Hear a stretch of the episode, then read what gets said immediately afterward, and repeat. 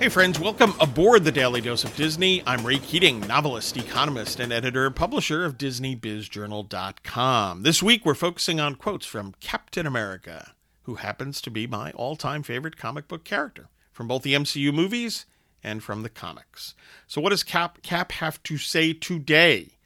This is from the comics. Captain America said, quote, I will not tolerate, I will not allow any talk of the necessity of necessary evil.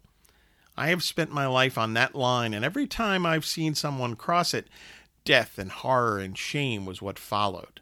So I refuse to entertain it. Close quote.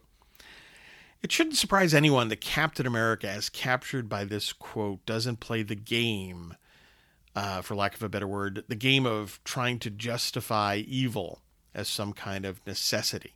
Make note, he doesn't deny the existence of evil, of humans being capable of doing great evil. And of course, Cap fights evil at every turn.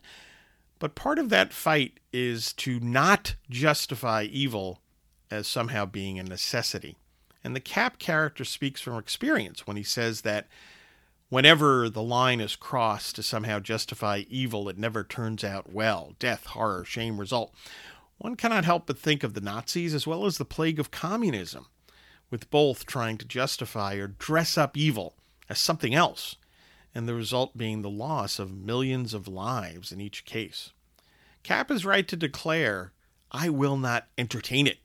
Indeed, none of us should. Thanks for listening. Get your news and views on Disney at DisneyBizJournal.com. And please check out my two new books The Weekly Economist, 52 quick reads to help you think like an economist, and Cathedral, an Alliance of St. Michael novel. These and my Pastor Stephen Grant thrillers and mysteries, we're up to 15, by the way, and more coming, are available at Amazon.com. So, hey, have a magically productive day.